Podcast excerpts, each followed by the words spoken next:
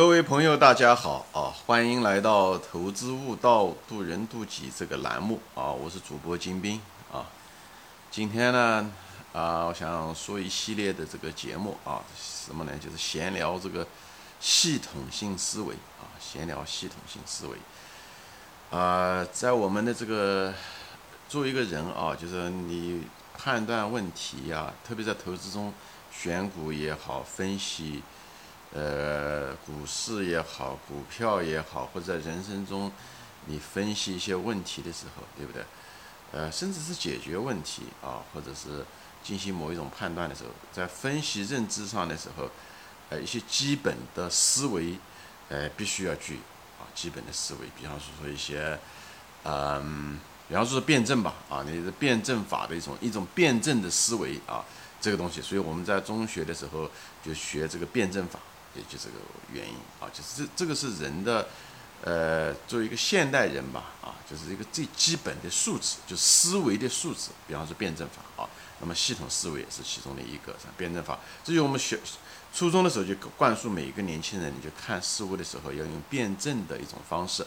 要看事物的两面啊，这些东西看上去好像听了一点玄乎啊，或者是听得出啊再简单不过的一些道理啊，但是我们大多数人呢，就是只是被学校的老师教，但是呢，就是没有，他只是流于知识的层面，而没有变成呢什么，变成一个认知的一个能力啊，或者是呃这么说吧，即使是你认为是一个认知的能力，那你也没有变成一个什么呢？一种行为的模式，就是一种变成一种。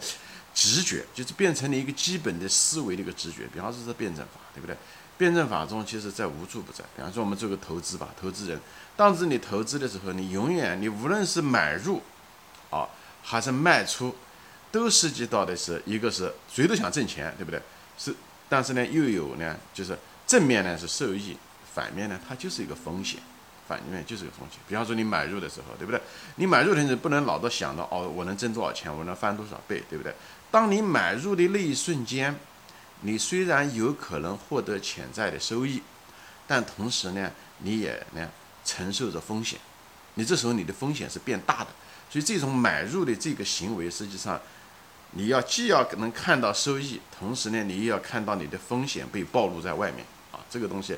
好理解哈，所以这就是一种辩证法思维在股市中的运用，对不对？在感情中也是一样，比方说说辩证法思维，比方说说你我我以前举过例子啊，当你娶了一个校花的时候啊，但同时呢，你看上是一件好事，娶到这么美的一个女人，对不对？但同时呢，那反面你也得看到，你可能失去了对天底下所有的。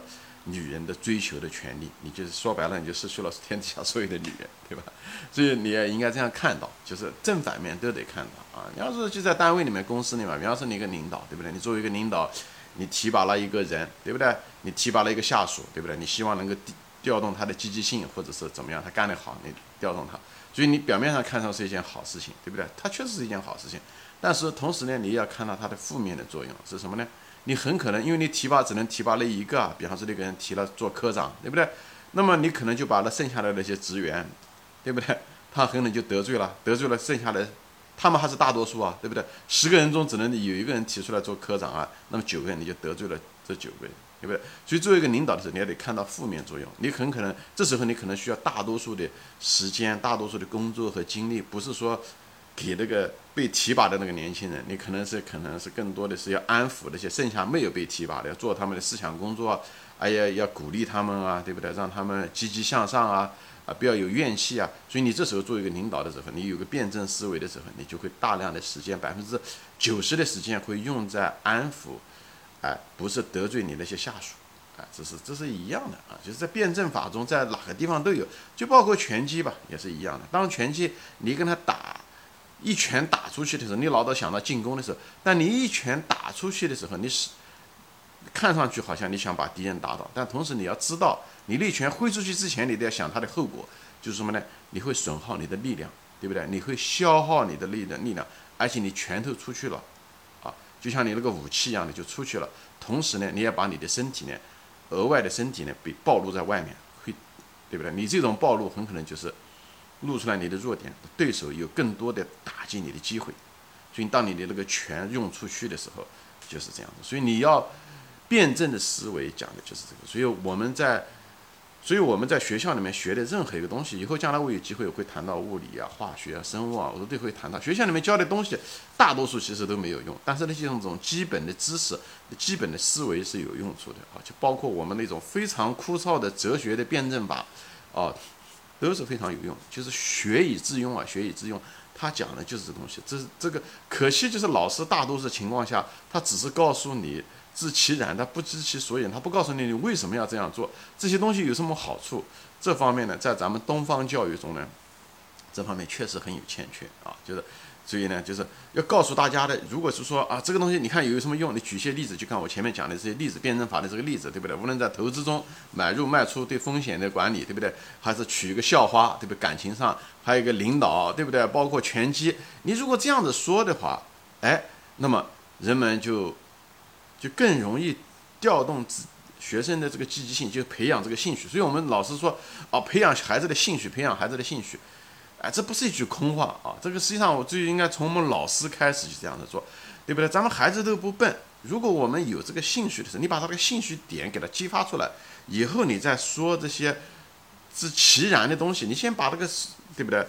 就所以然啊，对不对？先说，以后再谈。啊，为什么？先把说为什么这个东西有什么好处，给你有什么好处，把你的积极性给调动起来，以后再跟你说在具体的这个内容的时候，相对来讲比较枯燥的时候呢，那接受起来比较容易，他孩子的学习积极性也比较高。所以学习的，我个人认为啊，作为一个老师来讲，还是作为一个家长来讲，就这个顺序很重要。我在别的节目中说过，的顺序是很重要。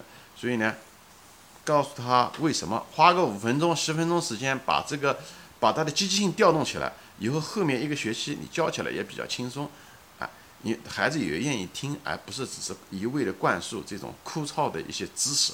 这时候孩子知道哦，学这知识是有用的，为什么有用？这时候他就能静下心来能听，他能够忍受那种枯燥感，因为他知道后面会受益。所以最后的时候各得其所，对吧？老师教起来也比较容易，学生学起来也比较容易，效率比较高一点，好吧？不会学完了考完试也就忘了，就交给老师了。这个对时间。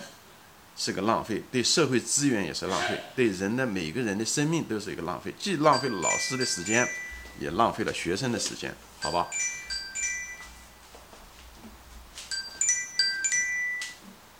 嗯，所以下面呢，我就开始谈的是什么呢？就是谈这个系统论啊，就是这个系统论这个东西呢，也是一种，它跟辩证思维啊是非常相似的，它也是一种，呃。最基本的一种思维方式啊，系统思维说什么呢？就是我这么理解的，我不知道这学术上怎么说。我前面说了，我做这个节目不是为了教大家系统论，你们对吧？特别是学工程的人，可能都有在这个最基本的一些系统论的一些教育，对不对？很多可能是对文科生来言啊，文科生可能这方面可能教的少一些。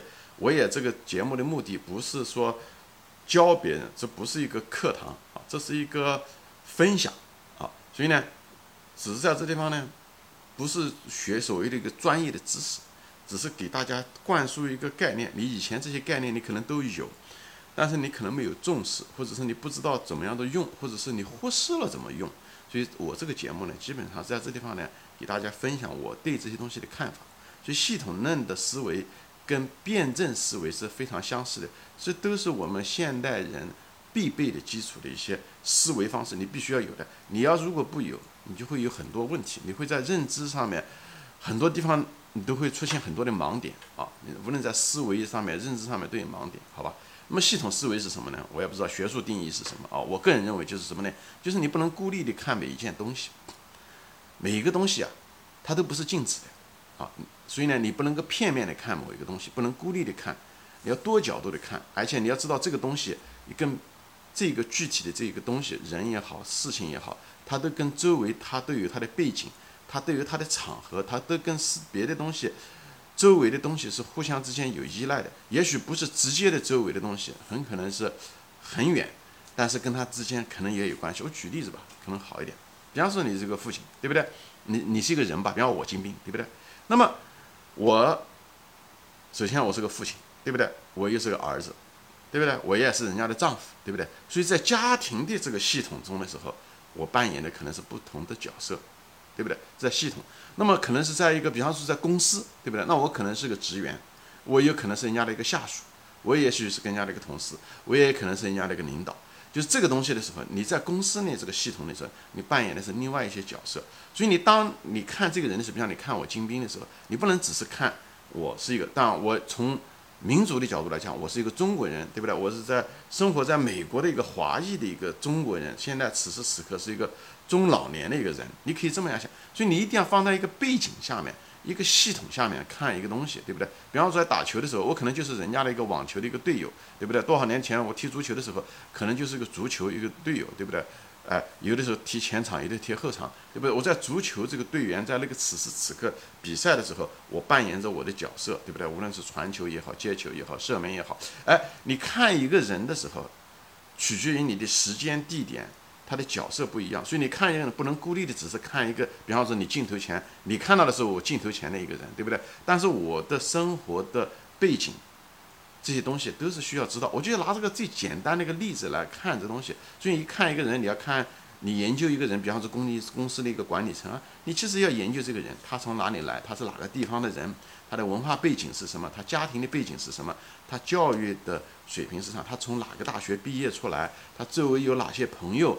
等等这些东西，其实都对你了解这个人。所以我们在生活中有意无意的都在利用这一种系统的方法。但是，我只是通想通过这个节目呢，就更加加深，特别是对那些对系统了解的比较少的人，你有的时候有的人就看一个静止的一个东西，比方说看他做的这件事情，马上就很快的就形成一个结论，说这个人怎么样怎么样怎么样。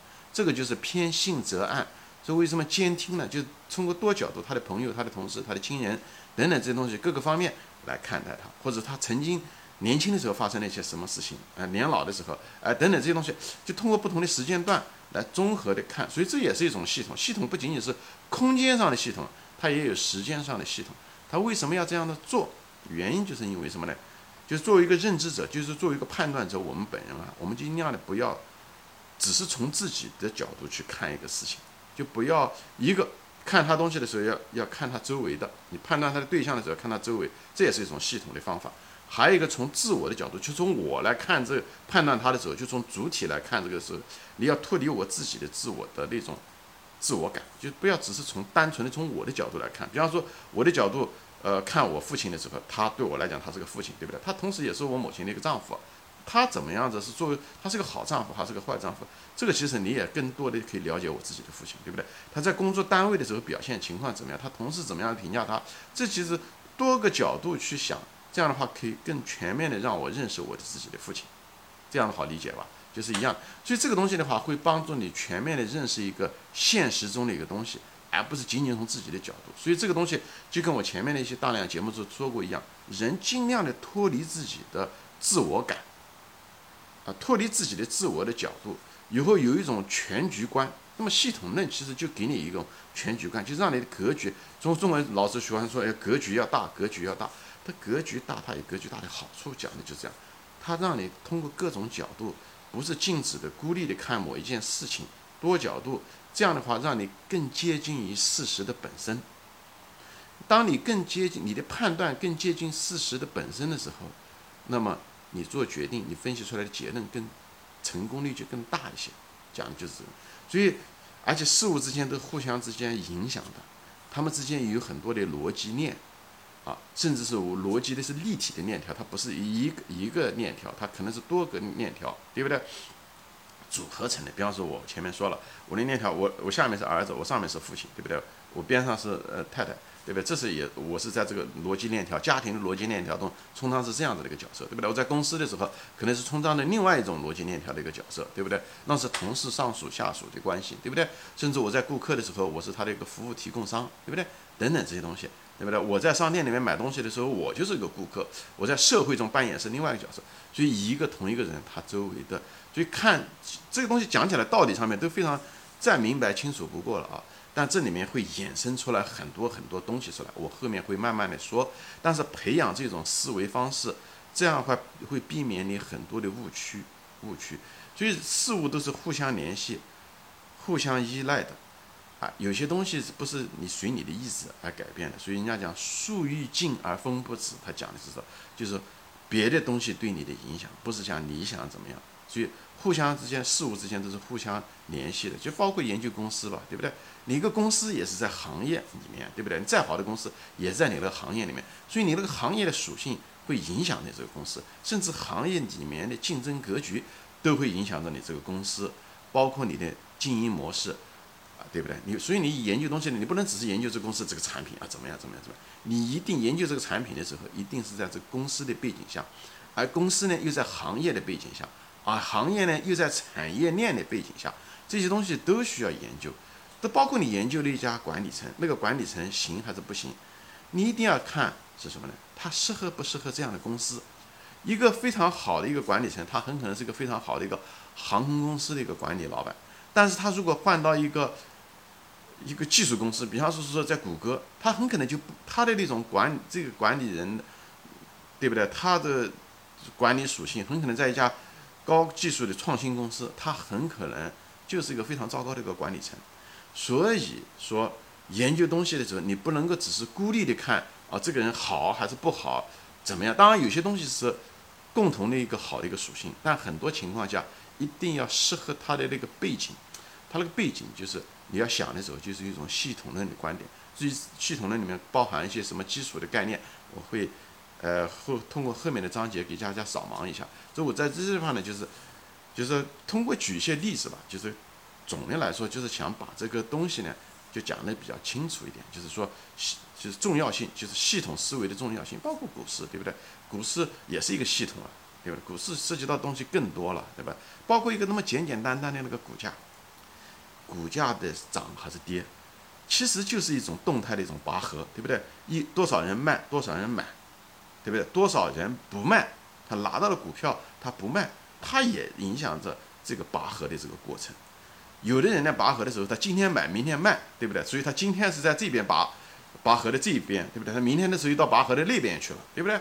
都是一样的。所以这个拔河呢？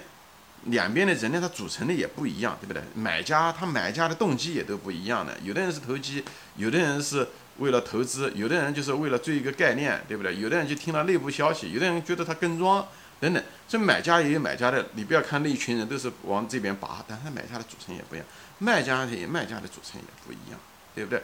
那么你要知道什么东西发生的时候，背后的原因会影响着买家的变化，买家的组成的变化。有的买家，他买完了以后，他他他把他他拿不住的时候，他不是变成卖家了吗？对不对？所以什么变化有可能外界的变化有可能会造成这种组成的变化呢？是因为估值的变化，或者是逻辑发生了变化，或者市场情绪发生了变化，这些东西都需要你，对吧？其实股市中大家都是多多少少都用到了这方面的一种系统性思维，但是呢，很可能只是非常零散。非常偶然，啊，也不够全面，所以呢，加强大家的这种系统性思维啊，不仅仅是在股市上，在人生中都非常有用，好吧？行，今天我就暂时说到这里啊，还没说完啊，谢谢大家收看，我们下次再见，欢迎转发。